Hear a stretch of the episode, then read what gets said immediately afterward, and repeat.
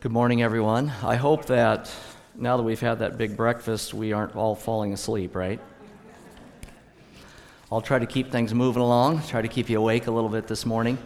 I entitled my sermon this morning, Father Abraham, and when I did that, I thought, oh man, that just brings to mind a song, and maybe you're, you're already with me on this one, right? VBS, Awana, Father Abraham, right hand, left hand, etc. Yeah. I'm not going to do that this morning for a lot of reasons. Yeah, yeah, right. But we're going to be in Romans chapter 4 this morning. We're going to be kind of picking up where we left off before the Advent, before Christmas season, jumping into chapter 4 of, of Romans, and then just continuing our, our trip through Romans. And I just want you to know every chapter in Romans is so full of stuff. Stuff. There's a good theological term that I feel like every time I preach on Romans, I'm just kind of giving you a surface shot. I'm giving you my look, what I see. This could be preached 10 times and it would probably look a little different every time preached because that's the book of Romans. It's so full of amazing theology and truth about who God is and how much He loves us. But I think it's such a central book, and that's why I wanted to go through the book of Romans together as a church. So, Romans 1, the theme verse. Uh, you'll probably learn this one as we go through Romans. Romans 1 16 and 17. I am not ashamed of the gospel, Paul says, because it is the power of God that brings salvation to everyone who believes, first to the Jew, then to the Gentile. For in the gospel, the righteousness of God is revealed, a righteousness that is by faith from first to last. Just as it is written, the righteous will live by faith. That's the theme of Romans the righteousness of God, the gospel. And this gospel is all about faith from the very beginning, from first to last, from the, where it begins to where it ends. Every day, as I walk with the Lord, it's about faith. It doesn't just start with faith, it continues with faith. And it's important to keep that in mind as we go through this book. So, Paul took us then into saying, okay, I want you to understand how to be right with God, but we got to deal with something first, and that is the wrath of God.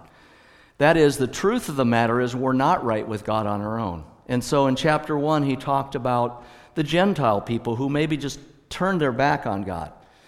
God revealed himself very cl- plainly to them in creation, in conscience, but they turned their back and they suppressed the truth, and so God gave them over to all kinds of sin. And you can read the story in chapter 1. There's a pretty dark story about how mankind on his own, when they turn their back on God, it's, it's not a pretty picture. But then he turns the page in chapter 2 and he says, Be careful now, you Jewish people, you religious, moralistic people. Yeah, you're following the law, you're trying to please God on your own, but the problem is you're falling short too. Because the very thing that you're pointing your finger at, for them, you're, you're doing. And what Paul wants us to understand in chapter 3 of Romans is look, we all fall short of the glory of God. We are all sinful. We are all deserving of God's wrath. So there's the issue. So, what's the good news? Okay? The good news is God has done something about that. God has done something. Look at Romans 3 21 and 22. Look what it says there. Here's what God has done. It says, Now apart from the law, the righteousness of God has been made known, to which the law and the prophets testify. This righteousness is given through faith in Jesus Christ to all who believe. There's no difference between the Jew and the Gentile. And then in 328, he says, We maintain that a person is justified by faith apart from works of the law. Paul says there's good news, but it comes through faith. And I wanted to put this up here, the definition of terms that Paul uses, because there's some big words that appear in the book of Romans. One of them is justification. What does that term mean? When Paul uses that word, what is he talking about? Here's one of the definitions that I came across, I think it's the most complete one. It's an act of God whereby he declares the believing sinner righteous.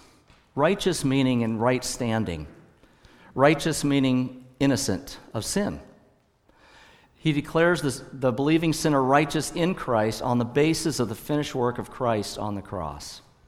So there's some things I want to point out about that before we move into chapter 4. Number 1, justification is an act, not a process. It's a one time act where God, when we put our faith in Him, He declared us righteous. We are in right standing with God. There's no degrees of justification. In other words, I'm not more justified than you, and you're not more justified than I am. We are all, on the basis of the finished work of Jesus Christ, we all stand before God on that basis. Therefore, we are all on the same level in regards to justification. So, sometimes we confuse justification with another term that we'll get into later on in the book of Revelation, and that is sanctification. That is the work of God in our lives to make us more and more like Christ. It's that working through my weaknesses, my sin that still hangs around, working through me to make me more and more like Christ. Now, that's a process. Justification is a one time act, declaration of God. Sanctification is this process, it's lifelong, of making me more and more like Him and coming to terms with sin and conquering sin in my life. God does this, not man. This is an act of God. We are saved by God's grace through faith. And I want you to hear that. We're saved by God's grace. That is the source, that is the power of our justification. But it comes through faith, and that's our part. We have to step out and receive what God offers us. But it's because of Him and His grace in our life. It's his it's the power of God. Romans 1, 16 and 7, to the, unto salvation to those who believe, right? It's, so God is the one who reaches out to us, and we reach out and receive the gift. And that is our part, and that's the faith. Justification does not mean that God makes us righteous, but that he declares us righteous. Justification is a legal term. It's God as judge, declaring us not guilty. God is, as a judge, acquitting us of all the charges that could be brought against us because of our sin. That's what justification is. He declares that to be true. Now, the reality is, you know me, I know you. We're not perfect, right? So it's not that we're made righteous, we're declared to be so because of the finished work of Jesus Christ. When God looks at us, he sees his son. That's the basis of our justification. It's not, by any means, the fact that I'm perfect, the fact that I've got this all figured out, and none of us do. We're declared righteous because of the finished work of him. 2 Corinthians 5:21 is one of my favorite. You're not supposed to have favorite verses in books. Okay, I do. My favorite book is 2 Corinthians and my favorite chapter in that book is chapter 5. Here's one verse that comes out of 2 Corinthians 5. It's verse 21. Simply says, God made him who knew no sin to be sin for us. So there's the one side of what God did, made Christ to be sin for us, so that in him we might become the righteousness of God. He made Jesus, the perfect Son of God, to be sin, to take our sin for us, so that we might become the righteousness of God in him. Christ took on our sin, we take on the righteousness of Christ. That is called the great exchange. And there is no greater exchange in this world than that. When we trust God, we receive the righteousness of Christ. That is tremendous. Our sins are put on Him and taken away. Justification illustrated. This is chapter 4. Paul wants them to understand that it's by faith that you're justified. It's not by works of the law, it's not by earning favor with God. And so he's going to use an illustration. And that illustration is the person of Abraham and a little bit of David. And we'll talk about that. But he starts, the main focus of this chapter is Father Abraham. You know, illustrations are great. They use familiar things that are familiar to us, maybe to teach things that are new. And this is what Paul's doing. Abraham would have been well understood by the Jewish, especially those of the Jewish faith. But he's going to teach them this newer concept, this idea of faith alone. Charles Spurgeon once said, A sermon is a house in which the windows of illustration allow light to fill the darkness. I love that. Sermons sometimes can be kind of dark because, you know, we're presenting all these things and you're, you're out there going, What in the world is he talking about? Have you ever been in that situation? Illustrations shed light. illustrations bring light into that. And so Paul is going to use an illustration, the life of Abraham and his testimony, to shed some light. So let's read the first three verses of chapter 4 just to kind of get us started. What then shall we say that Abraham, our forefather, according to the flesh, discovered in this matter? What is this matter that he's referring to? Go back up to verse 28 of chapter 3. The matter is that Paul says we maintain a person is justified by faith, apart from works of the law. That's the matter that he's referring to. If in fact Abraham was justified by works, he had something to boast about, but not before God. What does Scripture say? That's a great way to, to talk about anything, isn't it? What does, what does God's Word say about this? And here's the quote, and Jeff Galt read this this morning. This comes from Genesis chapter 15. This is the second time where God is reaffirming his covenant with Abraham. Here's what he said Abraham believed God, and it was credited to him as righteousness. Genesis 15, verse 6. So, why, does God, why is Paul picking out Abraham? Uh, real quickly, a couple things to think about. Number one, he's the father of both Jews and Gentiles. And he's going to talk about that later on in this chapter. He's the father of us all. Father Abraham had many sons, you know, yeah. And ongoing. The idea is by faith, he's not just the Jewish father, and he was that, but he became the father of anyone who walks by faith, anyone who trusts God and claims promises of God. So he applies to all people. And part of what Paul is doing in the book of Romans is he wants the Gentiles and the Jews to understand we're together on this. This is the church of Christ. And that's going to be a theme throughout the book of Romans. Came to the gospel came to the Jews first, yeah, but also to the Gentiles, Paul says in Romans 1 17, 16 and 17. So he, he wants to bring those two together. I think Paul also wants to show that this justification by faith is not a new thing with him.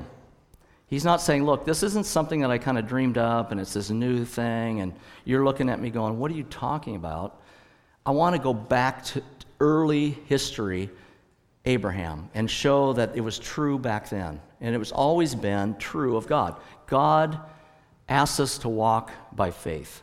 It's not always about works. In fact, it didn't start out that way for sure. It was always about faith. The Jews of Paul's days considered Abraham as a primary example of justification by works. Turn over to James 2. It's interesting. James 2, 21 through 24. This is why Martin Luther, the great reformer, struggled with the book of James, because he couldn't reconcile at first the difference between James' writing and Paul. In his mind, they were opposite of each other and they were contradictory to each other. He came to understand later on that that was not the case. But listen to what James says about Abraham. Was not our father Abraham considered righteous for what he did when he offered his son Isaac on the altar? You see that his faith and his actions were working together, and his faith was made complete by what he did. The scripture was fulfilled that says, and he's going to quote the same verse that Paul quotes in Romans 4. In quotes, Abraham believed God, it was credited to him as righteousness and he was called God's friend. You see that a person's considered righteous by what they do and not by faith alone. What? What is going on, James? Wait a minute. Paul's over here saying you're justified by faith alone. You're over here saying a person is justified by what they do, not by faith alone. What, what gives? I think it's important to understand they were writing from different viewpoints, each one. Paul was saying, when it comes to our standing with God, it's faith alone. He's talking about where it starts, the root of our relationship with God. It's first and foremost, we need to understand it's by faith alone. It's not by what we do to please God, and that's in God's view. James says, yes, that's true. He agrees. However, faith without works is incomplete. You need more than, you can talk faith all you want. I can say I have faith, but we need to show faith. So James is arguing look, it starts with faith, but it's completed with works, evidence. You need evidence of your faith because people are looking on. So he's writing from the standpoint of people around you looking at your faith, and you're talking about faith. Show me. And faith works itself out in works, he says. It's a completeness, it's a maturity process. So, Paul's talking about the means of salvation, the root. James is talking about the evidence of salvation. The fruit of our salvation should be works. So, there's not a disagreement, there's really a completed picture that the two bring together. Look at what we have starting in verse 4. Paul is going to show here that Abraham was justified by faith and not by works. He says in verse 4 of chapter 4 Now to the one who works, wages are not credited as a gift, but as an obligation. However, to the one who does not work, but trusts God, who justifies the ungodly, their faith is credited as righteousness.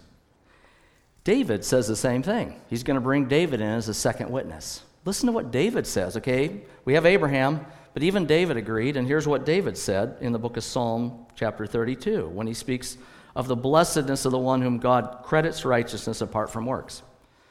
Blessed are those whose transgressions are forgiven, whose sins are covered.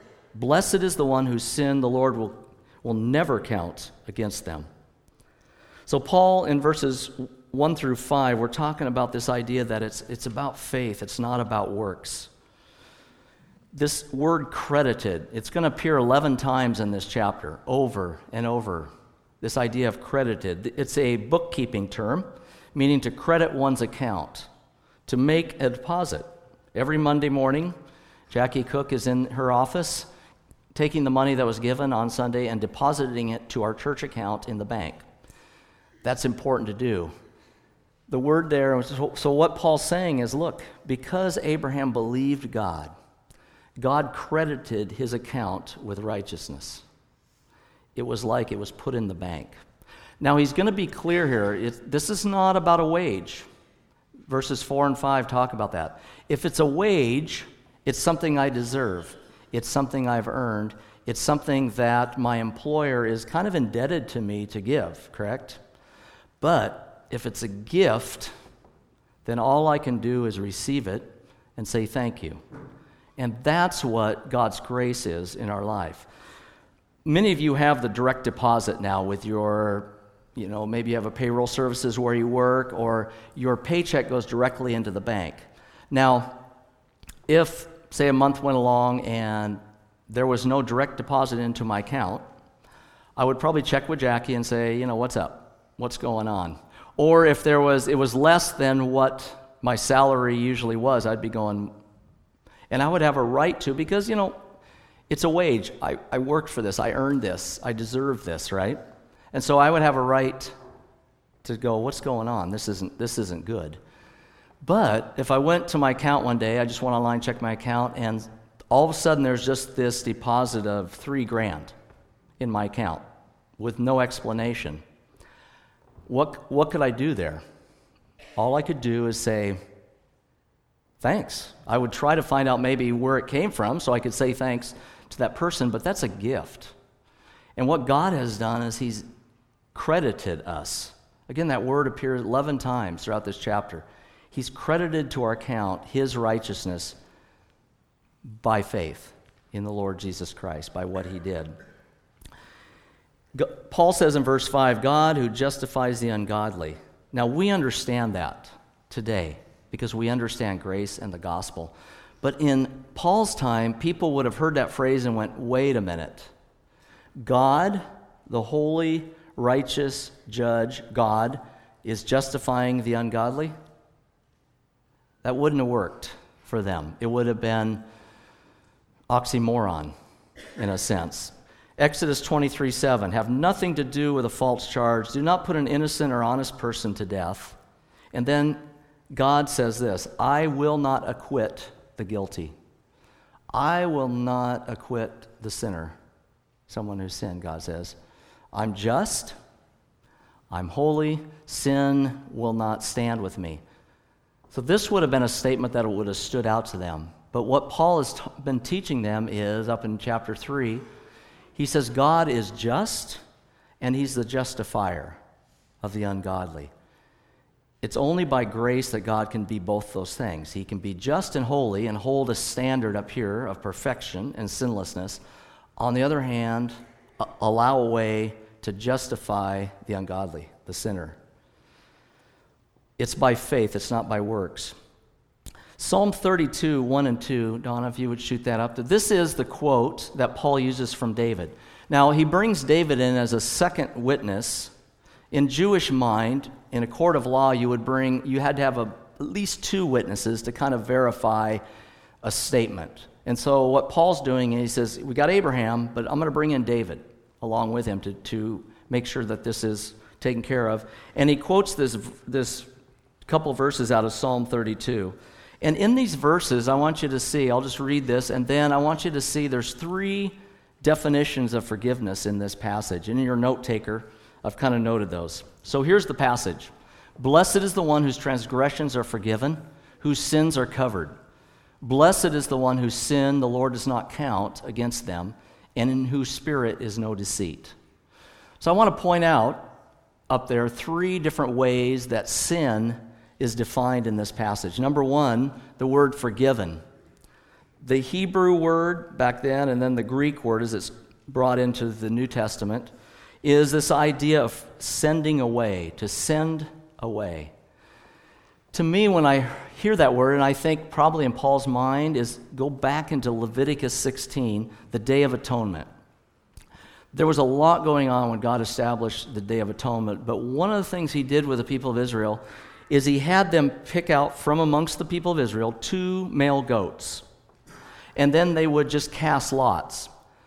One of them would be allowed to live, one of them would be sacrificed. Okay, so if, if I were the goat, I would hope for, you know, good luck with the lot thing. I would want to be the one alive. But here's the way it worked to send away. Maybe you've heard this term, we use it in our culture, but the idea of a scapegoat what would happen was the high priest would come up to that one goat and he would put, in a sense, and pray the sins of the people of Israel onto that animal. Then that animal would be taken out into the wilderness and just let go. The idea was sending out, sending away sin from the people of Israel. It's a beautiful illustration. That scapegoat then would be out in the wilderness away from the camp, away from the people of Israel. Psalm 103 says, As far as the east is from the west, so far as removed our sin from us. There's that idea there. So, one definition that comes from this is the idea that our sins are sent away, they're gone, they're separated from us. It's like that scapegoat that's out there. But there's also this idea of covering. David says, Whose sins are covered. That word is atonement. And on the Day of Atonement, the second goat, the male goat that lost the lots, would be the one to be sacrificed. And the blood from that goat would be sprinkled on the seat of atonement on the ark, in the Ark of the Covenant in the most holy place. This idea of covering. In the Old Testament, the people knew that their sins could be covered by the blood of a sacrifice. Covered, but not dealt with totally. Kind of a temporary covering. What that was doing was pointing ahead to the day when the Lamb of God would take away the sins of the world. In fact, up in chapter 3, verse 25, it says, God presented Christ as a sacrifice of atonement, a covering, through the shedding of his blood. So there's that atonement idea, the covering. So we have this idea of sending away, covering, and then he says, not counting against. He does not count against those the sins.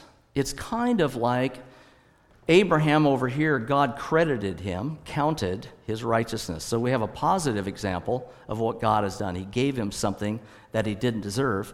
Over here with David, his sin something he deserves, God doesn't count that. He takes it away. It's like God in his record book has blotted it out. There's a beautiful verse in Isaiah that talks about the fact that God has blotted out our sins and he remembers them no more. So he doesn't, doesn't count our sins. It, with Abraham, he counts, he reckons, he, he gives him credit for righteousness. With David, he doesn't credit him with sin, he takes it away. So it's a beautiful opposite example. So we see that justification is by faith, not works. We also see starting in verse 9. Justification is by grace, not by law and circumcision. Now, let me read these verses, starting in verse 9. It says, Is this blessedness only for the circumcised or also for the uncircumcised? Who is this for, Jews or Gentiles? Paul's asking. We have been saying that Abraham's faith was credited to him as righteousness. Under what circumstances was it credited? Was it after he was circumcised or before? Good question. Where does circumcision fit here in this idea of being credited? Paul answers it for us right here. He says it was not after, but before that Abraham was credited. And he received circumcision as a sign, a seal of the righteousness that he had by faith while he was still uncircumcised. So then, he is the father of all who believe, but have not been circumcised, in order that the righteousness might be credited to, them. So to the Gentiles, he was credited with righteousness before he was, he was circumcised. He's your father because he acted in faith. But he doesn't stop there. He says in verse 12, he is also father of the circumcised, the Jews who not only are circumcised, but also follow in the footsteps of the faith that our father Abraham had before he was circumcised. It was not through the law that Abraham and his offspring received the promise that he would be heir of the world, but through the righteousness that comes by faith. For if those who depend on the law are heirs, faith means nothing, and the promise is worthless. Because the law brings wrath, and where there is no law, there is no transgression. Therefore, it's good that he kind of summarizes this for us. Here's what he says The promise comes by faith, so that it may be by grace and may be guaranteed to all Abraham's offspring, not only to those who are of the law, but to also to those who have the faith of Abraham. He is the father of us all. It's by grace.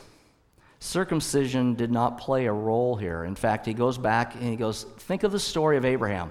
In chapter 15, when he was credited with righteousness, it wasn't until chapter 17 that God brought this sign, this seal of circumcision, about 14 years later.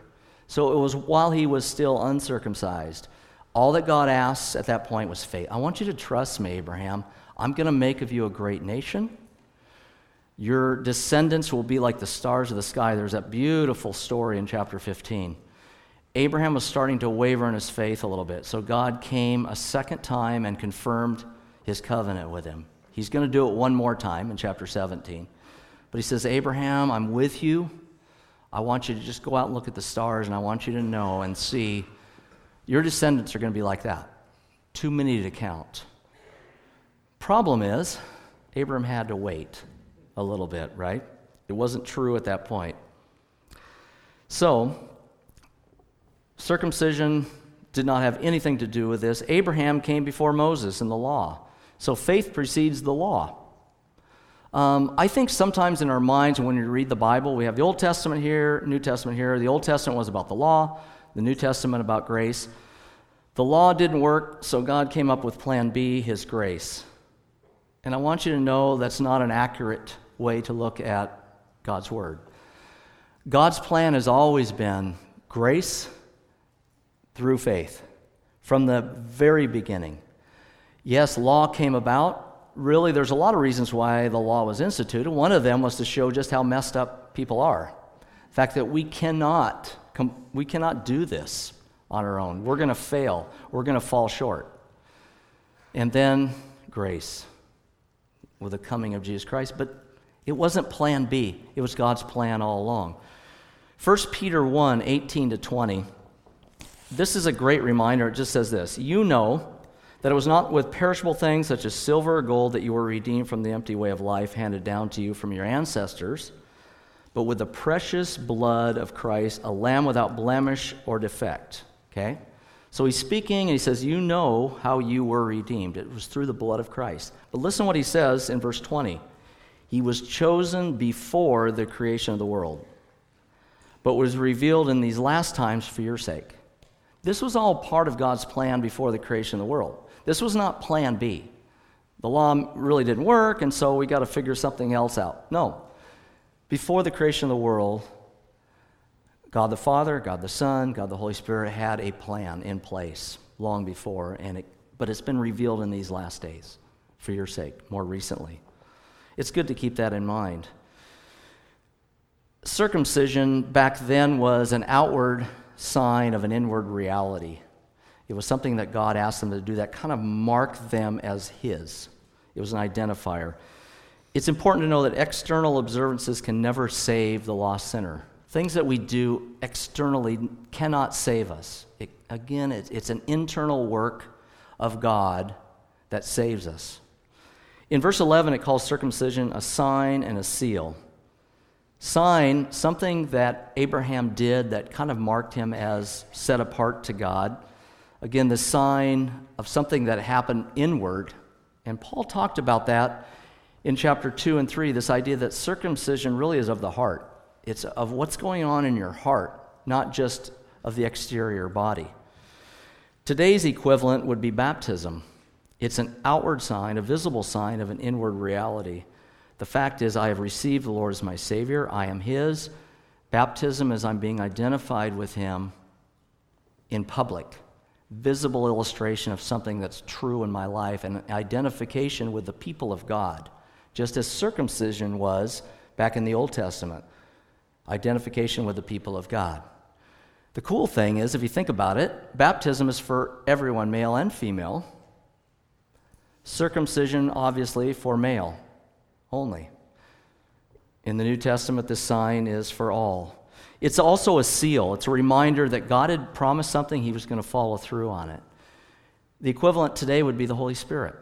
It speaks of the Holy Spirit in Ephesians 1 16 and 17. The Holy Spirit is our seal of redemption. The fact that God has promised us eternal life, He's going to follow through on His promise. And He's given us the Holy Spirit as a seal in our hearts as a reminder of that promise. He's not going to break it. It's, a, it's his promise, it's real. So, Abraham was justified by resurrection power, not human effort. We're going to see this in verses 17 through 25. Let me just finish off this chapter. Again, there's so much here. It's like I'm, I'm cruising through, but here's the rest of the chapter. Verse 17 As it is written, I have made you a father of many nations. In chapter 17, after God instituted circumcision with Abram, he changed his name to Abraham. He went from being exalted father to father of many nations. So, in both of those names, if you think about it, there's this picture of being father, which kind of insinuates that you have children, and up to that point, he still did not have anyone. Except by chapter 17, they had Ishmael. another story, right?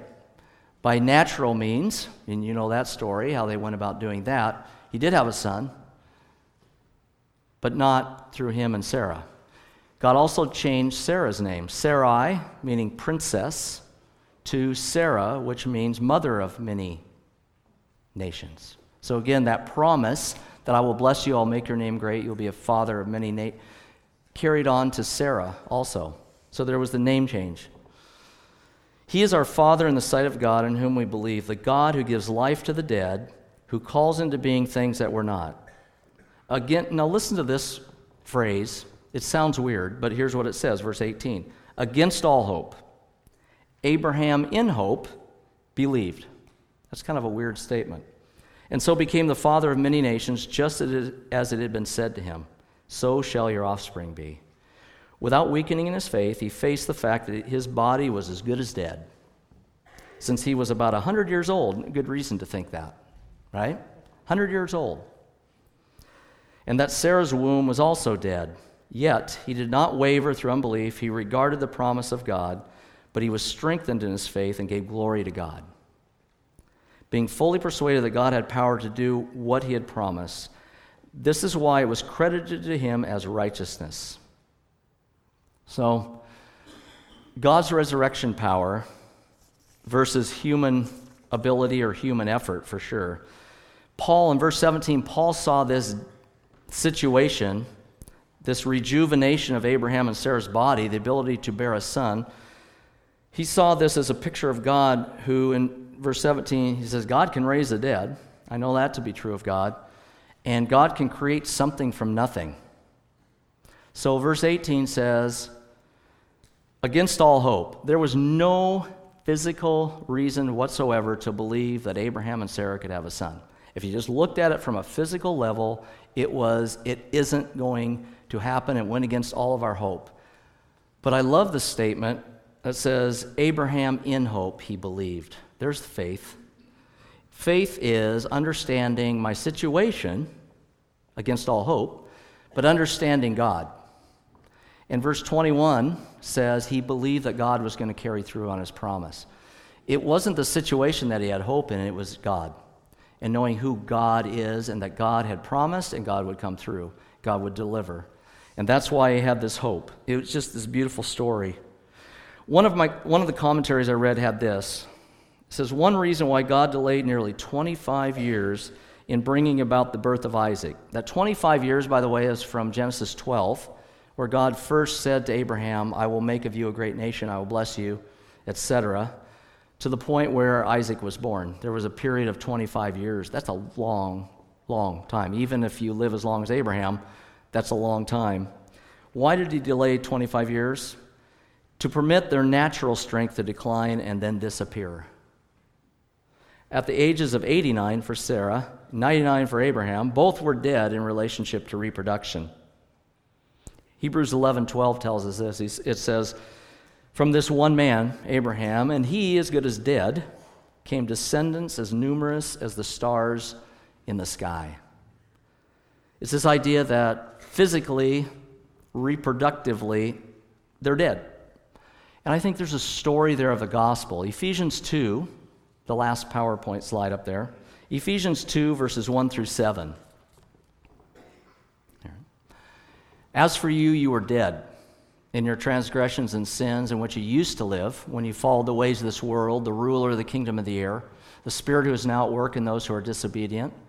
All of us also lived among them at one time, gratifying the cravings of our flesh, following its desires and thoughts. Like the rest, we were by nature deserving of wrath. Doesn't end there. This is good. we were pretty much dead, deserving of wrath, okay? But, but, Verse 4 is beautiful. Because of his great love. Why? Because of God's grace. Because of his great love for us, God, who is rich in mercy, made us alive with Christ, even when we were dead in sin and transgressions. It is by grace you have been saved. God raised us up with Christ, seated us with him in the heavenly realms in Christ Jesus, in order that in the coming ages he might show the incomparable riches of his grace expressed in the kindness to us in Christ Jesus. We were dead. Abraham and Sarah, as good as dead. But we're dealing with a God who can raise us to life. We're dealing with a God who can overcome death. That's true of Abraham and Sarah. That's true of us. This is the gospel. We were dead in our sin and transgressions, but he made us alive in Christ. We trust Him because He's able to do that in our lives. It's a work of God, it's by His grace through faith that we can experience that. Just like Abraham, we're, we're justified by faith, not works. We can't earn it with God. Please don't try. Trust. Trust God and His promises. That's what He wants. Don't try to earn it, it does not work. Doesn't mean good works are invaluable because they're very valuable but allow God to work through you. We are not, we're saved by God's grace alone, not by works of the law, not by any other means that we might come up with. We're saved by the resurrection power of Christ, not human effort. These are true of Abraham and Sarah back in the day. They're so true of us today. Look at what verse 23 and 24 says here. And this is true of every passage that I read, and I hope the words it was credited to him, in quotes, were written not for him alone. It was true of Abraham, but guess what? There's something bigger here than just that. Look what he says in verse 24 but also for us, to whom God will credit righteousness, for us who believe in him who raised Jesus our Lord from the dead. He was delivered over to death for our sins, he was raised to life for our justification. You know, that was written for Abraham. It was written back in the day, in Paul's time, but it's written for us. That's called application. Everything written here applies to us. So, what are some applications? You, you know, the Holy Spirit gives applications to us when we read the Word of God, but sometimes as a pastor, I can give some too. Here's a couple things to think about.